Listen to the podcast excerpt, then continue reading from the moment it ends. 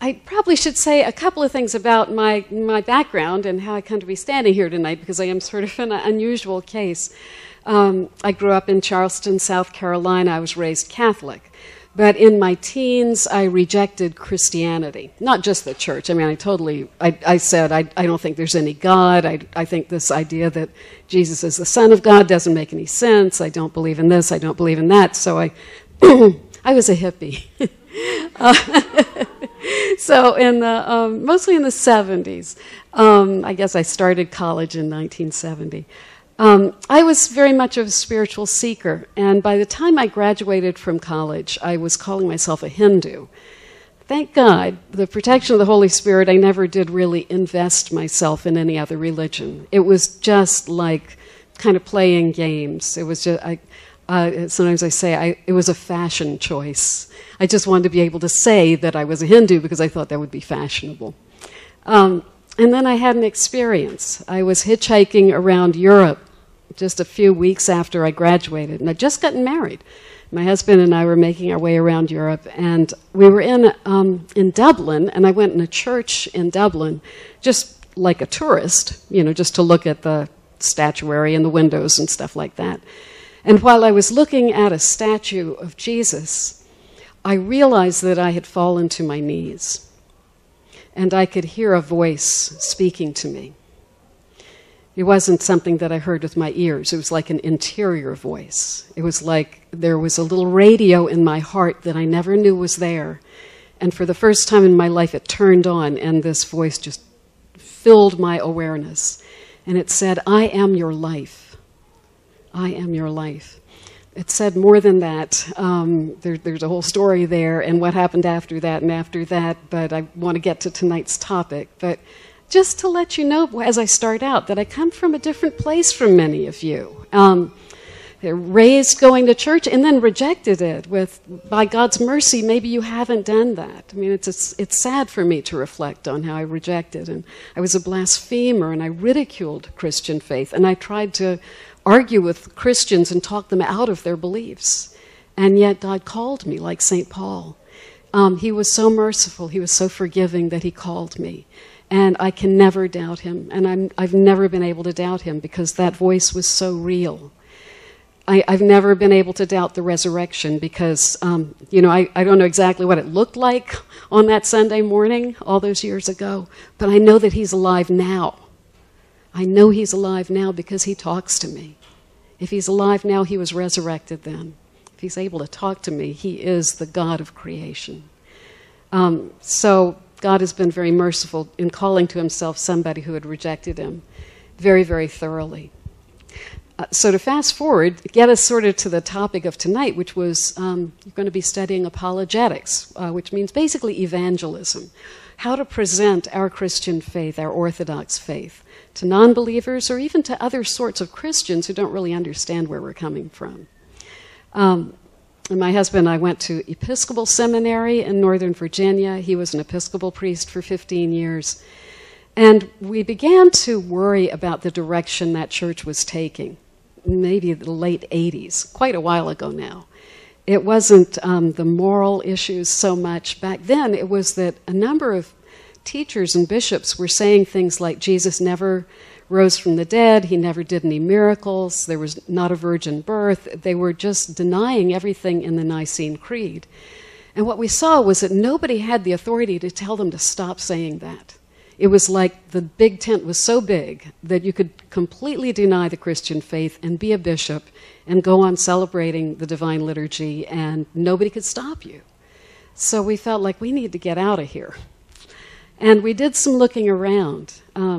It would not have occurred to us to become Orthodox, because where we grew up, there was only one Orthodox church. It was a Greek Orthodox church in Charleston, South Carolina, the only Orthodox church for many, many miles.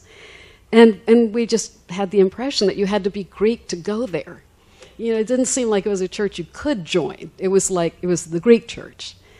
But a Lutheran pastor who was investigating Orthodoxy invited my husband to come spend an evening at his home with Father Peter Gilquist, who was a wonderful Orthodox evangelist apologist, died just a little bit more than a year ago. Wonderful man.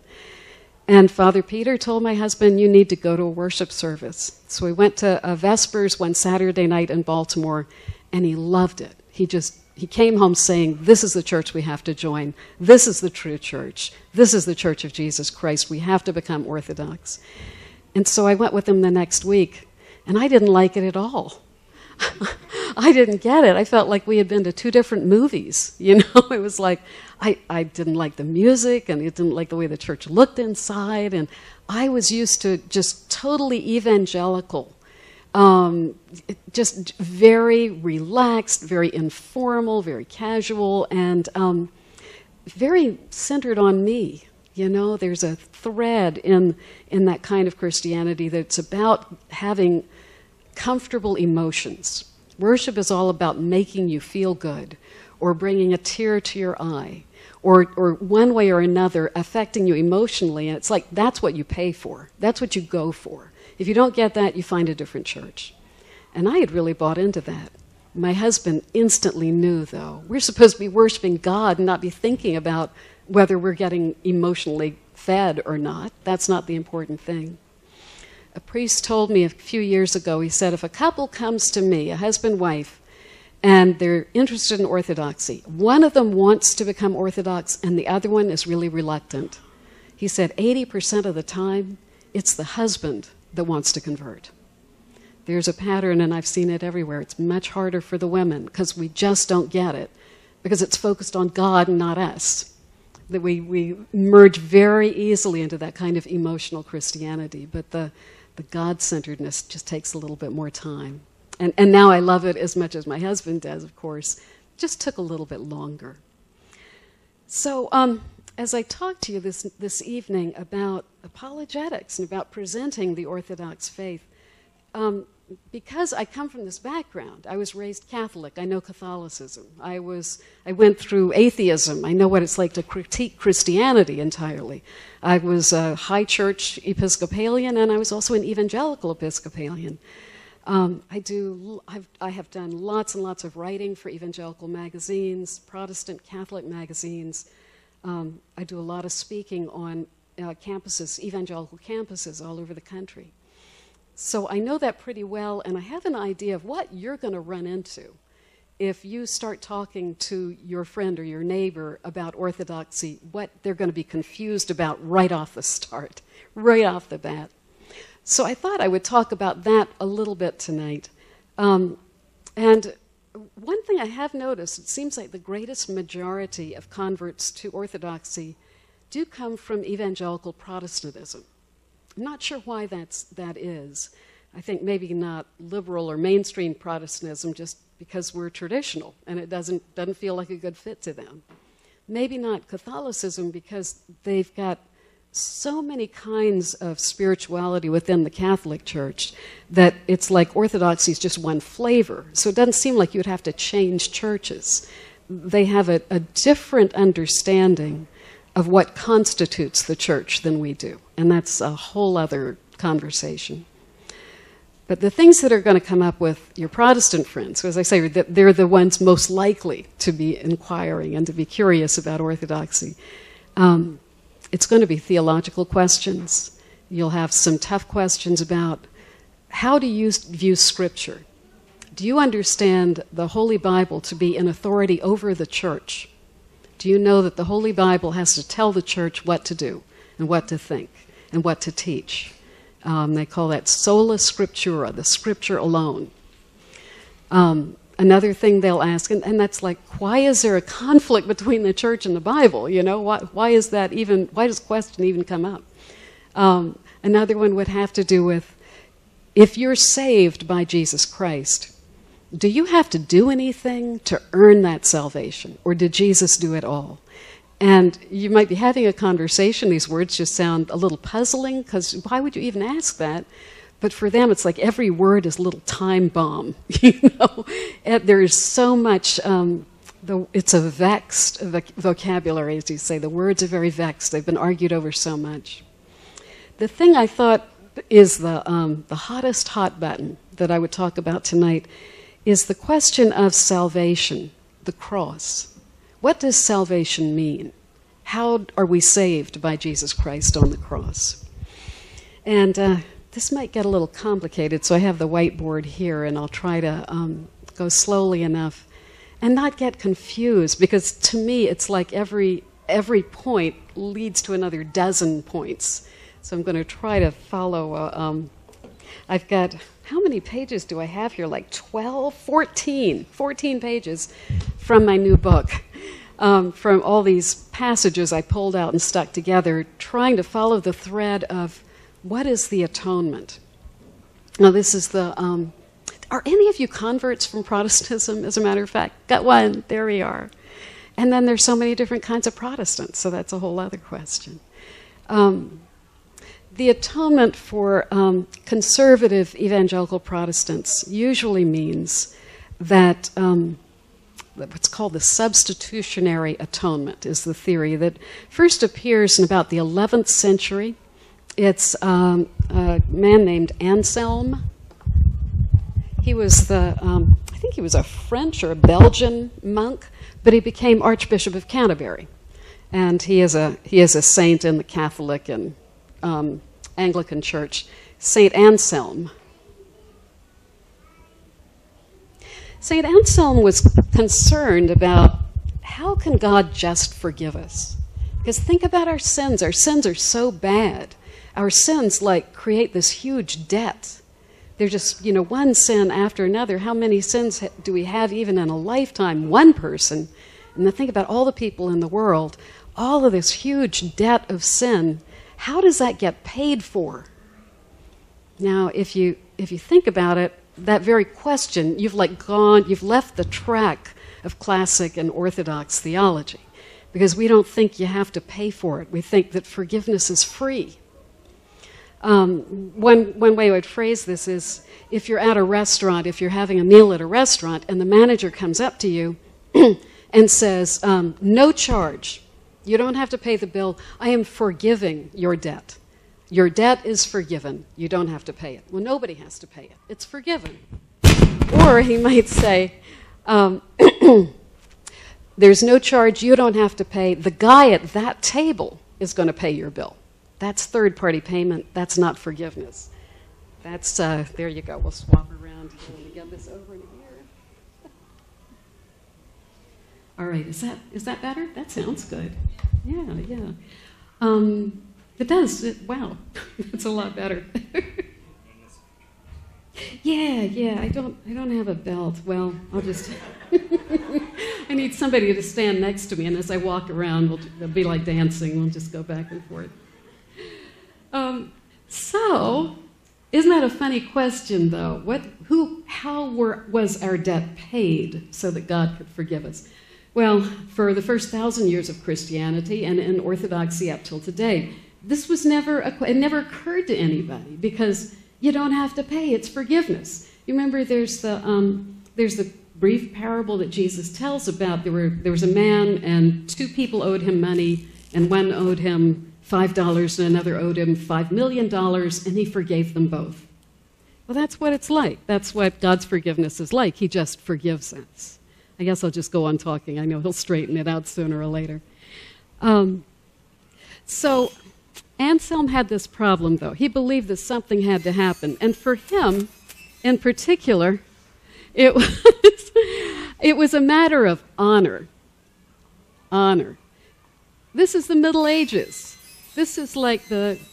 Boy, this, I'm just going to turn this off, I think.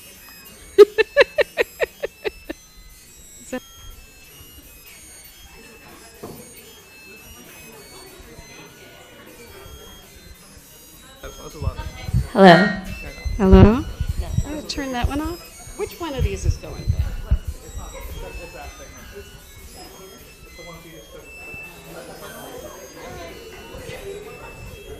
How's this? All right. How's this? Is this any better? That's really strange. You don't have any idea what's causing this, huh? It's going to make you pretty antsy if we don't find a way to stop it. How about we'll just turn it all off and I'll talk loud? You want to try that?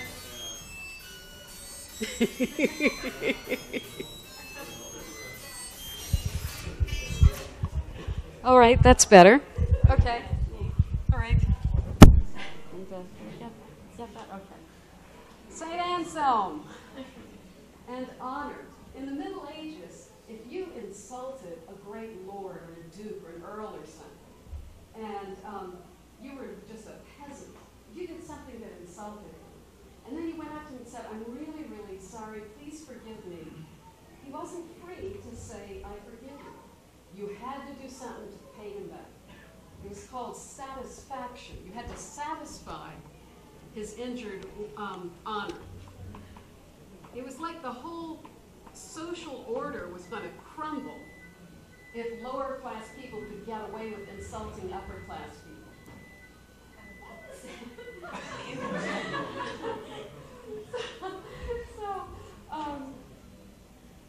This was not a problem at the time of Jesus because of the parable of the prodigal son. Remember, the son has insulted his father when he says, "Give me the money that's going to be mine when you die." It's like saying, you're dead to me. I don't want to know. Give me the money. I'm walking away." And he goes off to this far country. When he comes home, the father just forgives him. He just wraps his arm around him and he's forgiven. So we know that at the time of Jesus, it wasn't a problem for a powerful figure, or even God, to just forgive somebody. And it's not a problem now. You think about a few years ago when the Pope was shot, and immediately he went to the jail and told the man he forgave him. It's not a problem now if a powerful man forgives somebody without having his honor restored. It was a problem at Anselm's time, though. And I think why this idea caught on so well, this substitutionary atonement, where satisfaction atonement, where Christ satisfies the debt, satisfies our debt by dying in this horrible way. It like pays back God's honor. It covers over his dignity so that he doesn't have to be offended anymore. He's free to forgive us. I think that why that was such a, why that caught on is that actually it's a little more comfortable, isn't it? If God just forgives us for reasons inside himself, if God forgives us just because he loves us, that makes you a little bit uneasy. I mean, it's wonderful, but at the same time, I'm not in control of that. It's a motivation inside God. It has nothing to do with whether I deserve or I have a right to forgiveness. I can't stand on his promises and say, "You have to forgive me." There was something about this idea of satisfaction that was actually satisfying emotionally. It meant like, now I understand it, now I get it. I know that's what great lords and earls and dukes are like. Somebody has to satisfy their honor. Jesus died on the cross. That satisfied the honor. That makes sense. The way that we look at it as Orthodox Christians, and have looked at it for 2,000 years, the way I believe that it's taught in the Scriptures, that it's just because God loves us for his own reasons. It's because we belong to him, because we're made in his image and likeness. It's really up to him, and it's nothing we control. It's nothing we can demand. It's entirely within him. There's a recklessness to that. You have to throw yourself into that love and realize you have no right to anything. With this concept of satisfaction, it's almost like, now we have the right to be forgiven. I think Anselm has a line about, since now God the Father owed Jesus something, because Jesus paid a debt he didn't owe. Now the Father owes something to Jesus. And Anselm said, wouldn't Jesus have the right to sign over that merit to us if he wanted to? So it's like signing over the back of a check and giving a check to another person. So it's a legalistic is usually the word that is thrown at this. It sounds sort of like a legal or like a banking. It doesn't sound like the way people in love act. It sounds more like it's a legal agreement. And that's, you know, I keep saying the words are so vexed that if you say the word legalistic, they think you're being really mean.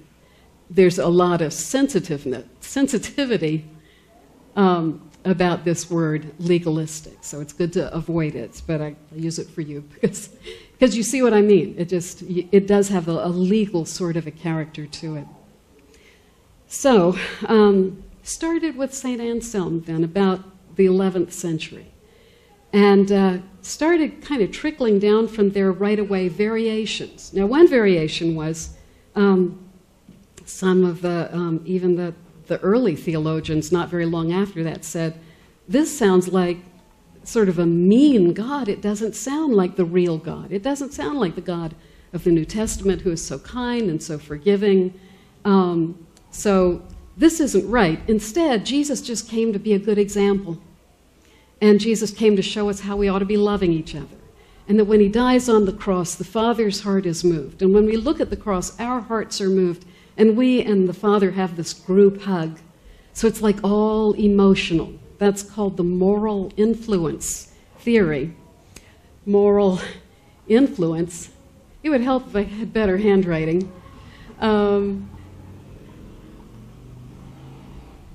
the argument against this, of course, is that's just, that has no objective meaning. It's not like the cross actually did something in the history of the universe.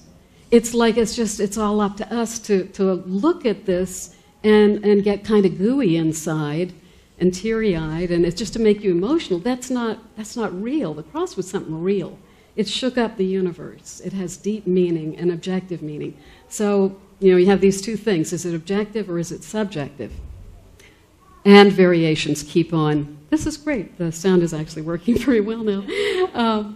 Variations keep generating. Anselm said, God the Father didn't want to punish us. So when Jesus died on the cross, it meant that he didn't have to punish us. This was adequate satisfaction. But then along comes the next guy, and he says, oh, he did have to punish us. Justice demanded. You cannot just forgive sins. There has to be punishment. So he punished Jesus. Jesus took the punishment in our place. So, you know, well, that's a question. Was it punishment or was it not? And then another person comes along and says, God was so angry, God was so full of wrath, that he had to, nothing was going to make him get over his anger except seeing Jesus die in agony. And that's really a pretty creepy thing to say. Think about the story of the prodigal son. Whoa, we're in weird sound land again. The parable of the prodigal son. The prodigal son comes home.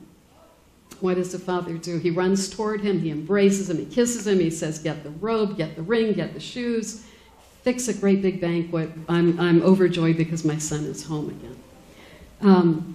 But under the satisfaction idea, the son comes home, the father goes up to him and says, I'm really happy to see you, but you know what? There's this bill. I've been getting these bills from Visa. I don't know what you've been doing out there, but I can't let you back in the house until somebody pays this bill.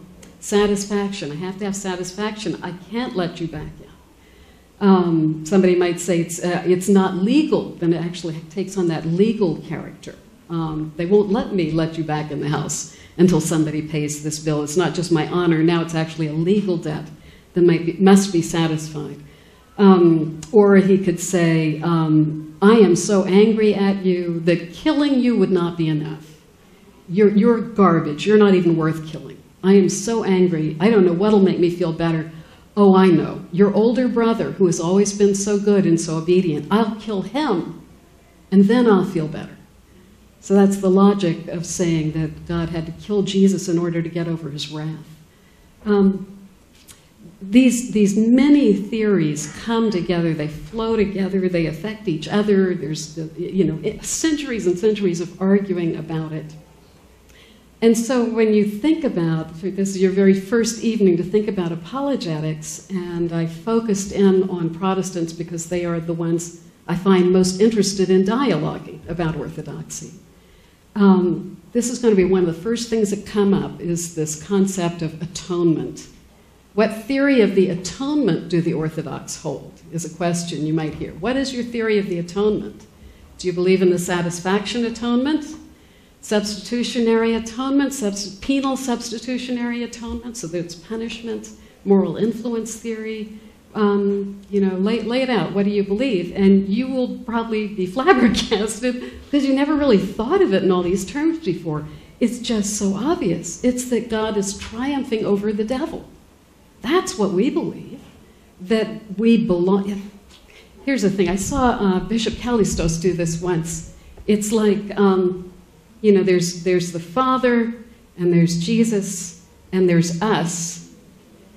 And when, if God is defeating the devil, then it's for us that Jesus goes to the cross. It's for us that Jesus comes to earth and teaches and suffers and dies and rises again. It's all about rescuing us.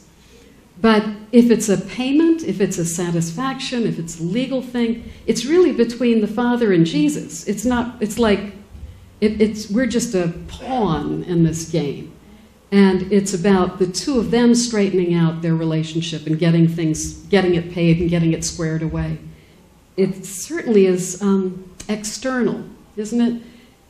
We believe that we are sick with sin and that Jesus has to come to kill the devil and then give his life to us and fill us with his life so that through the Holy Spirit we can become more and more like him and more filled with his life as the years of our lives go by.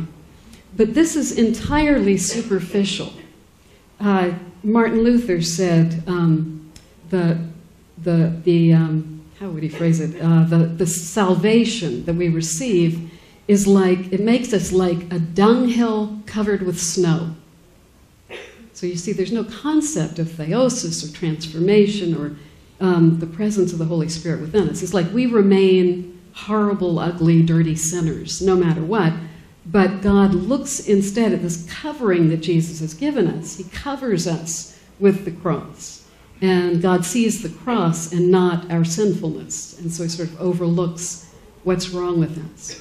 No, we don't believe that. We believe that Christ came to heal us, not just to solve a legal justice problem. He came actually to give his life to us so that we could be transformed and live in his light. It's when you start talking to Protestants, you'll find that there's so many of the terms you use, they define in a different way. And they're reading scriptures in a different way. And it's an entirely different map of what Christianity means. So there's a lot of surprises as you go along.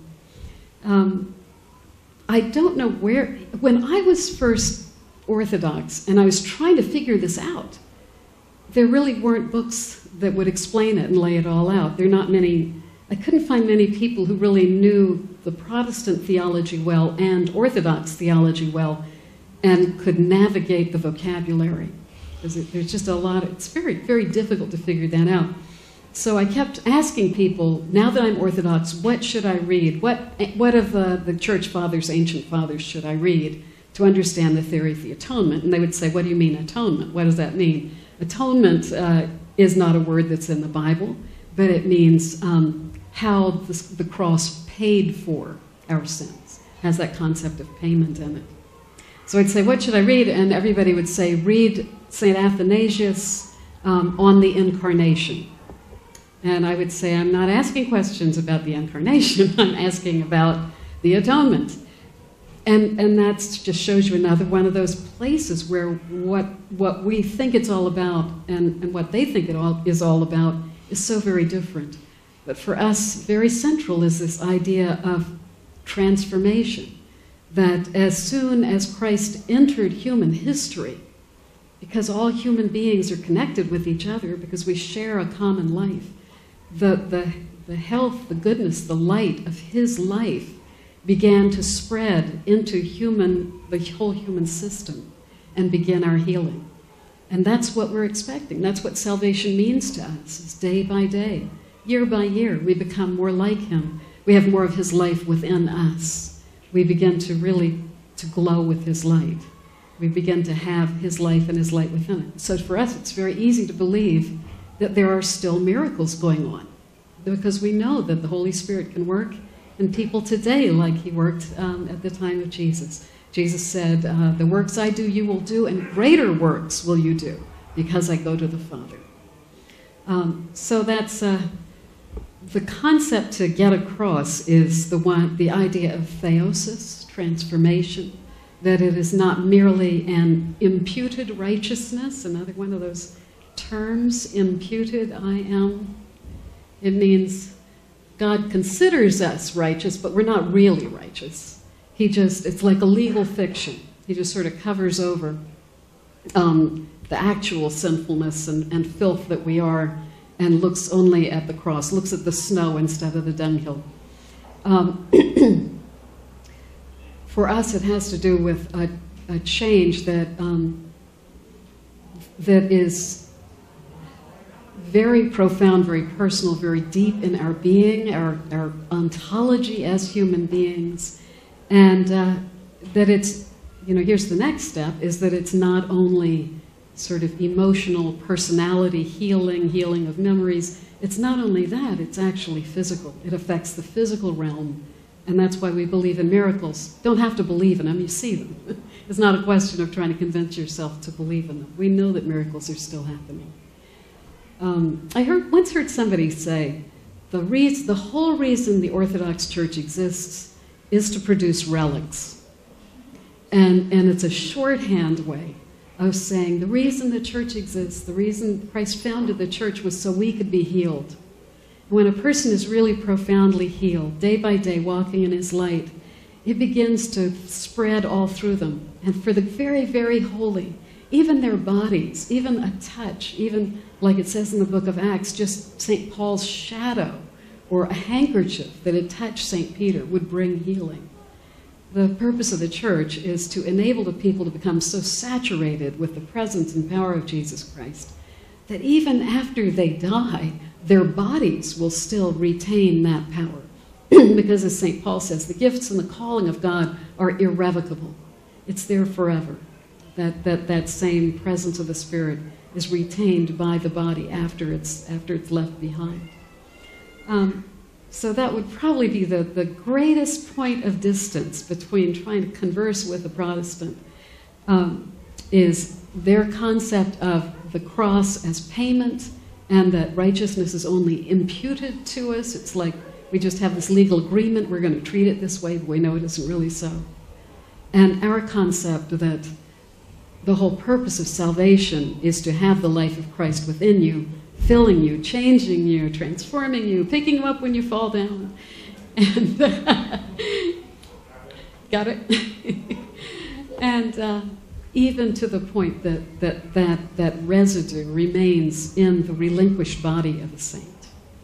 I was so happy when I came in and I saw St. Dorothea right there in the case, right when I came through the door.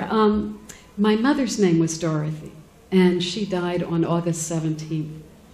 And it was a Sunday, she died about dawn. I got to church, it was a church I'd never been to before, and they had a relic of St. Dorothy there. I'd never seen a relic of St. Dorothy. So it was like so great. She was not a believer.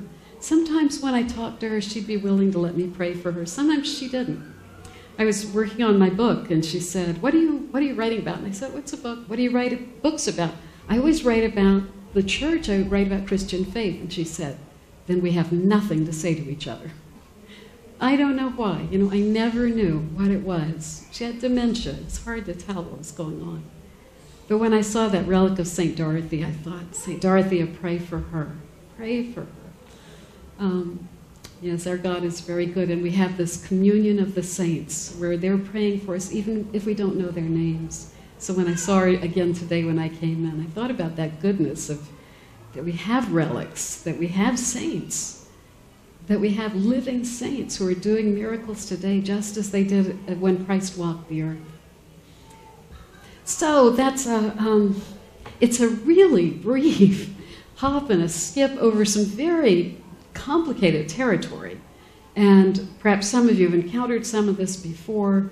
Maybe you've had conversations with friends who are Protestants. A few of you probably grew up in this or understand Protestant theology, and it's not totally unfamiliar. But I'm afraid that perhaps by trying to talk about it in such a brief form, I may have left you more confused than when you walked in.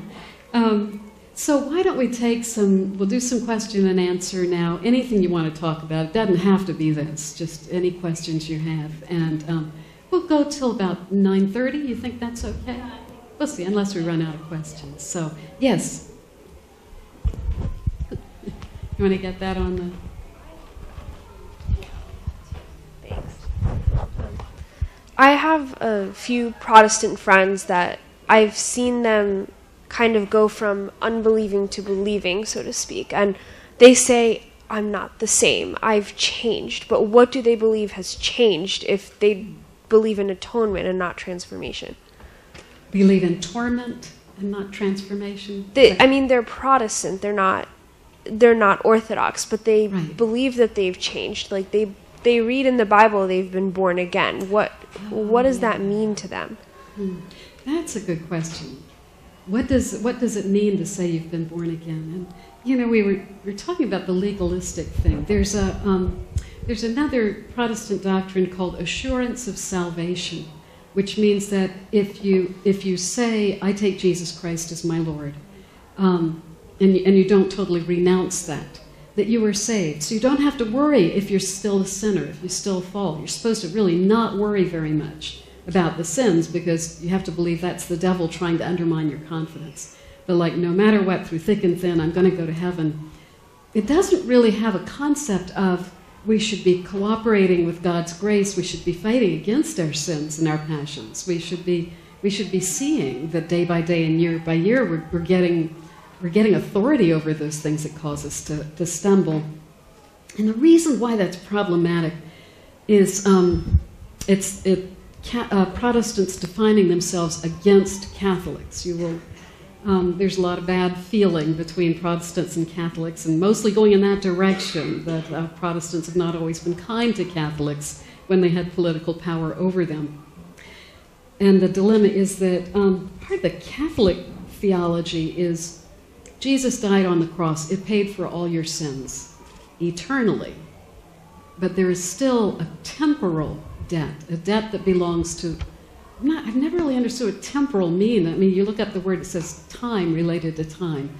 But there's a temporal debt that you have to pay.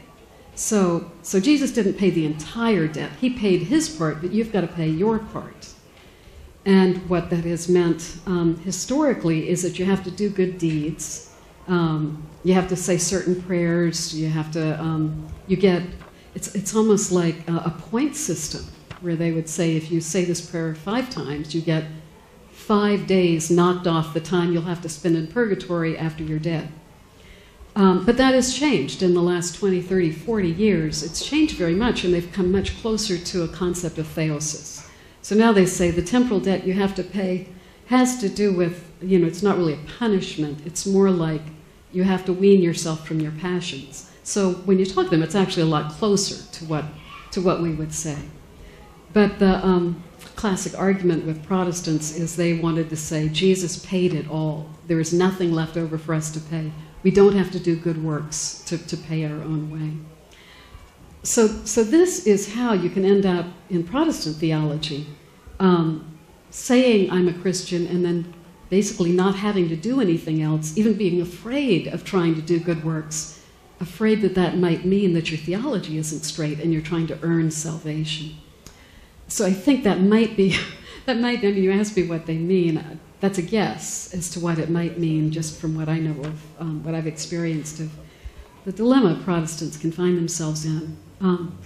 There's a minority doctrine called once saved, always saved, which means that even if you do renounce Christ, it doesn't matter. Even if you live a terrible life, even if you stop going to church, even if you do everything terrible and wrong, you'll still go to heaven when you die, because one time in your life you said, I take Jesus Christ as my personal Savior. And then, branching out from there, predestination, the idea that before God even creates your soul in the womb of your mother, he's already decided whether he's going to save you or not. So one way of phrasing that is there's certain people he picks out as his favorites and they get to go to heaven. Then there's somebody else said, what about the ones he doesn't want? So there's even a doctrine, double predestination, that when he creates your soul, you're saved. When he creates this soul, you are damned. He created you in order to damn you. When he created that person, it was his plan to send that person to hell for eternity. It's complicated. It's very hard to say this is what Protestants believe, because there's so much variety. And one of the things that it's like a different flavor of Orthodox and Western Christianity is there's just a climate of argument. There's a climate of picking apart what the person is saying and looking for flaws in it. Not that we don't argue, goodness knows, but it's just we have more of a feeling of collaborating, like we're all trying to walk the path, we're trying to help each other know how to do this, we're sharing our resources. There isn't as much suspicion, I think. A long answer to a simple question, I apologize for that. It's just very, very complicated landscape. Does anybody dare to ask another question? I see way in the back.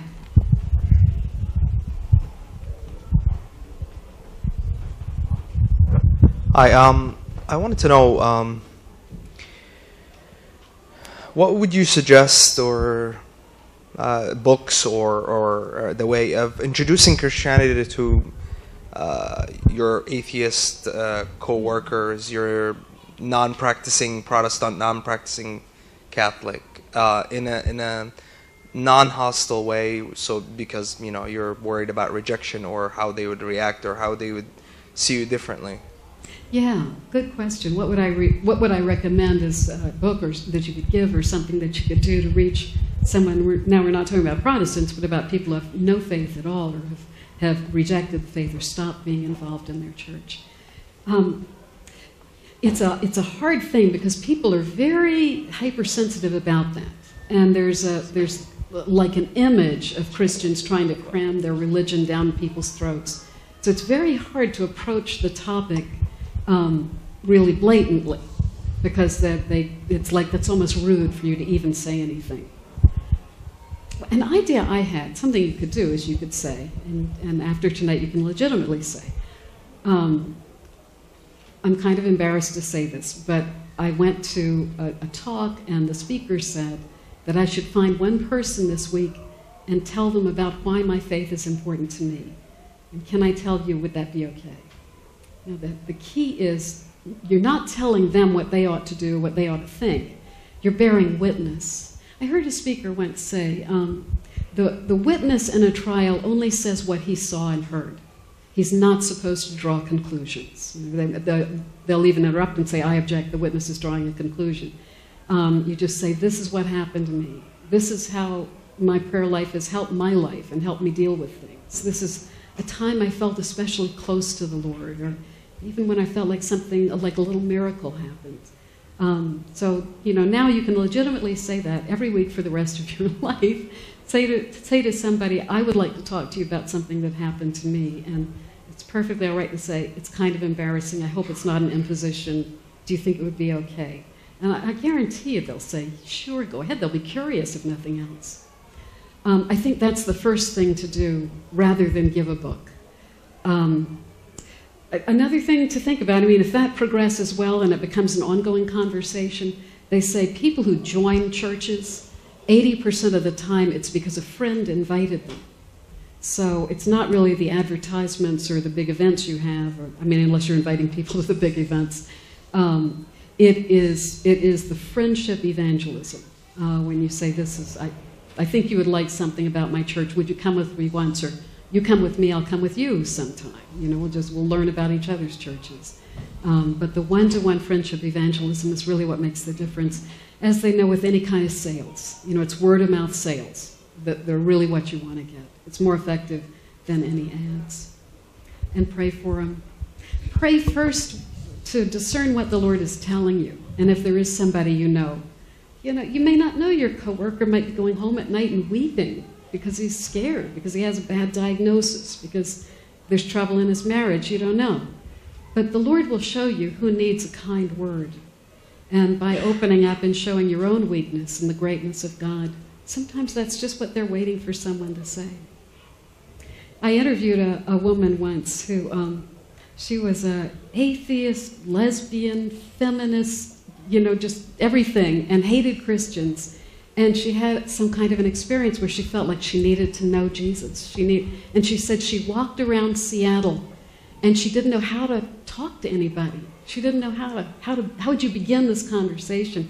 She said she saw a man with his wife and kids, and he had a Christian t-shirt on, and she said, I followed them for a while, but I never could get up the courage to say anything. I didn't know what to say.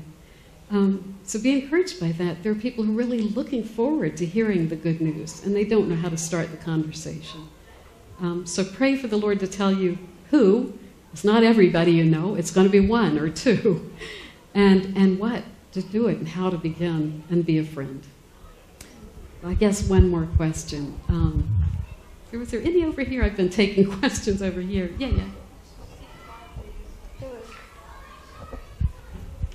I'll be around a little. I'll just stand up here afterwards. If you want to ask me questions privately, I'll hang around. So I actually had two questions. Can I take one and two? They're different. The first question is, I understand the word atonement is not in Scripture, but I've always stumbled on the word propitiation in Hebrews. And I had the task of actually giving that to a group of junior high girls, and it was a little bit of a struggle for me to give that with an Orthodox perspective. And I understand in terms of what St. Paul was trying to say, you know, as the high priest, both the high priest and the sacrifice. But the word propitiation, I was just very stuck on, because that's a word that you need to translate for the kids. And, okay, so I'll leave that, and then I'll ask the other question after. That just almost makes me mad, because it doesn't say propitiation in Greek. That's the translator's choice. In the book of Hebrews, it says, how's it phrased? It's something like, he is the perfect offering for our sin. Yeah, it's in Hebrews 2:17, so it reads, Therefore, in all things he had to be made like his brethren, that he might be a merciful and faithful high priest in things pertaining to God, to make propitiation for the sins of the people. To make propitiation for the sins of the people. Propitiation and expiation are two similar words in English. Expiation is like satisfaction. Expiation is something that has to be done to sort of cover over a situation so that you can be forgiven and you'll be in a good relationship again. Expiation pays for the sins. Propitiation is to soothe a God who's really angry. Propitiate. You know, the boss is really furious, so I brought him some donuts. I hope that propitiates him. That neither of those words is what is in Greek. What is in Greek is the word mercy. Mercy. It's the same word that when Hebrew scholars, about 300 years before the time of Christ, when Jewish scholars were translating the Hebrew Bible into Greek, it's the same word they use for the mercy seat. It's where you find mercy. It's the place you go to find mercy. The variations on this word in Greek, elasterion or hilasterion. You know where it occurs in the New Testament? It's when the publican is in the temple. He beat his breast, and he wouldn't even look up, but he said, God be merciful to me, a sinner. It's not eleison in that case. It's the elasterion verb. It's the same word, be merciful to me, a sinner. Then a few books of the Bible later, they translate propitiation. So it's their theology is telling them how to translate it. But that's not what it says. It says mercy. But another one of the issues is this whole thing about sacrifice. There are three different kind of themes of atonement, of salvation in the Bible. One has to do with forgiveness, that God forgives us, that he takes away our sins, that he rescues us from the evil one is another one. There's that whole Exodus sort of theme, Christ our Passover. We are rescued from the evil one. We are ransomed. But then there's also this language of sacrifice. And where we go wrong with that, where we're confused with that, I believe, is that sacrifice, we don't really know what sacrifice is meant to the ancient Jews. We don't understand that. We think it's like the Greco-Roman religion, where they gave sacrifices in order to pay off the gods, where they had to bribe the gods. And the gods were like immature human beings, and you had to fool them or butter them up, or they were just irrational and you didn't know what they were going to do next. That's not, the Hebrew people were guided by God. They had Moses and Abraham and the prophets. They didn't believe something stupid like you have to pay off your debts. The sacrifice was more like a covenant. You can see this in a way because there's not just sacrifices for sin. There's sacrifices of thanksgiving. There's sacrifices just any occasion when they're making an agreement, when they're making a covenant. They come together, people on two sides, you give a gift to them, they give a gift to you. It just sort of seals the covenant. It just shows that I'm willing to invest in you, you're willing to invest in me. I think the only thing we have today that's sort of similar is engagement ring, an engagement ring. That when a man gives an engagement ring to a woman, he's not buying her. He's not bribing her. He's not buying her from her parents. It's not, you know, the bigger the diamond, you know, he can get a bigger woman or something. I don't know. It's, you know, it's not like you have a bigger diamond, you have a smaller one, well, you got to get a little shrimpy gal, you know. It's not a purchase. It's not a transaction. It's a seal of a covenant. It's evidence that you're really sincere about it. If you had done something to hurt a friend's feelings, you might give them a gift, just as a part of saying, I'm so sorry, please forgive me. But it wouldn't be buying the forgiveness. It's not a transaction. So that, man, that's hard. It's when you talk to Protestants, they go right to Hebrews. You know, without the shedding of blood, there's no forgiveness of sins. It's like, bang. There's so much about this that is complicated. So anyway, in my new book, which comes out in February, I've got, like I said, maybe, I think it was like 10,000 words in these 14 pages, just unwrapping every one of these things about the atonement over and over and over, giving you the scriptures you need, giving you what the Greek meaning of the words is that you need, and answering all the objections and answering all the ways that people understand these scriptures for now, and why, you know, the whole of Western theology, Protestants, Catholic, is built on a Latin translation. It's not built on the original Greek. And there's some things that you just couldn't say in Latin. A very big one is that St. Paul 30 times talks about God energizing in us, and the Greek word is energy. Synergy, energy. It's a word that English, we just like took that word out of Greek. That's a great word. Roman language, the Latin language, didn't have that word. So it talks about God working in us. It's not quite the same thing. St. Paul said, work out your own salvation with fear and trembling, for God is energizing in you, both to will and to energize for the sake of his good pleasure. You read all that energy, synergy. We are God's, we are synergizing with God. God is synergizing in us, St. Paul says. Theosis kind of makes sense. You've got the energy words, but if you don't, you just don't see it there. The whole thing about original sin, St. Paul, original sin, the fall, the ancestral fall, is that because Adam and Eve fell, human nature is damaged, the world is broken. The little bit of difference St. Augustine put in is we're all guilty for what Adam did. We are guilty of Adam and Eve's sin.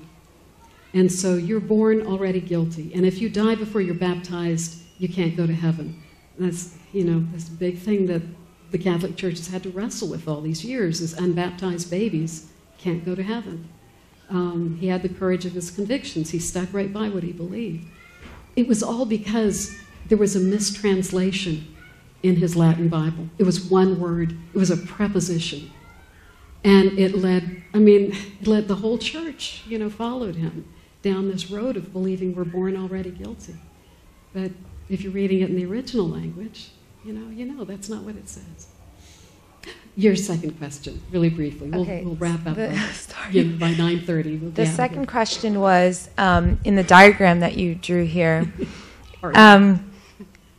if penal substitution and satisfaction and this dealing between the Father and Christ, I mean, if they believe that, what is their concept of the Trinity? Because that seems so counter to the Orthodox perspective of the Trinity. Yeah. So how can they even have faith in the Trinity as one? You know, it makes no sense to me that argument immediately would draw me to, well, that's not who the Trinity is, so that it can't be. St. Augustine was careful on this. St. Augustine's writing like 400, so he's very early, and he's probably until Aquinas, 800 years later, he's the most significant of the Western theologians. He didn't quite say, but there are people who have taken it from what he says, that there's the Father and there's the Son and there's the love between them, and the love is the Holy Spirit. That the love between them is what the Holy Spirit is. And love is not a person. That's the problem. So you can say the Father and the Son are interacting with each other, and the Father gives a gift, and the Son gives a gift, and the Father receives the gift, and all that. And it's all this love is flowing back and forth. That's not really the Trinity. As I said, St. Augustine was careful not to put it that blankly. But I think that kind of thought, I think there's been a tendency in the West, especially after the Filioque, after they changed the creed, so they're saying the Holy Spirit proceeds from the Father and the Son. It's like you've got the Father and the Son together are creating the Holy Spirit. I heard somebody once say that as the Holy Spirit became kind of less important in the West, then you start getting these charismatic movements and Pentecostal movements. It's like you can't hold the Holy Spirit back forever. And so it like comes bursting out in these uncontrolled ways that sometimes are very emotional and unguided and even immature. It's like there's not a good balance there. So I think that's been a problem in the West, is what is the Holy Spirit and what do you do with him and what's the point? I think that in Orthodoxy we've been able to continue to have a better balance that really is a Trinity, and it's three persons. It's not two persons in love. My husband and I love each other, but the love is not a third person in our marriage. Thank you.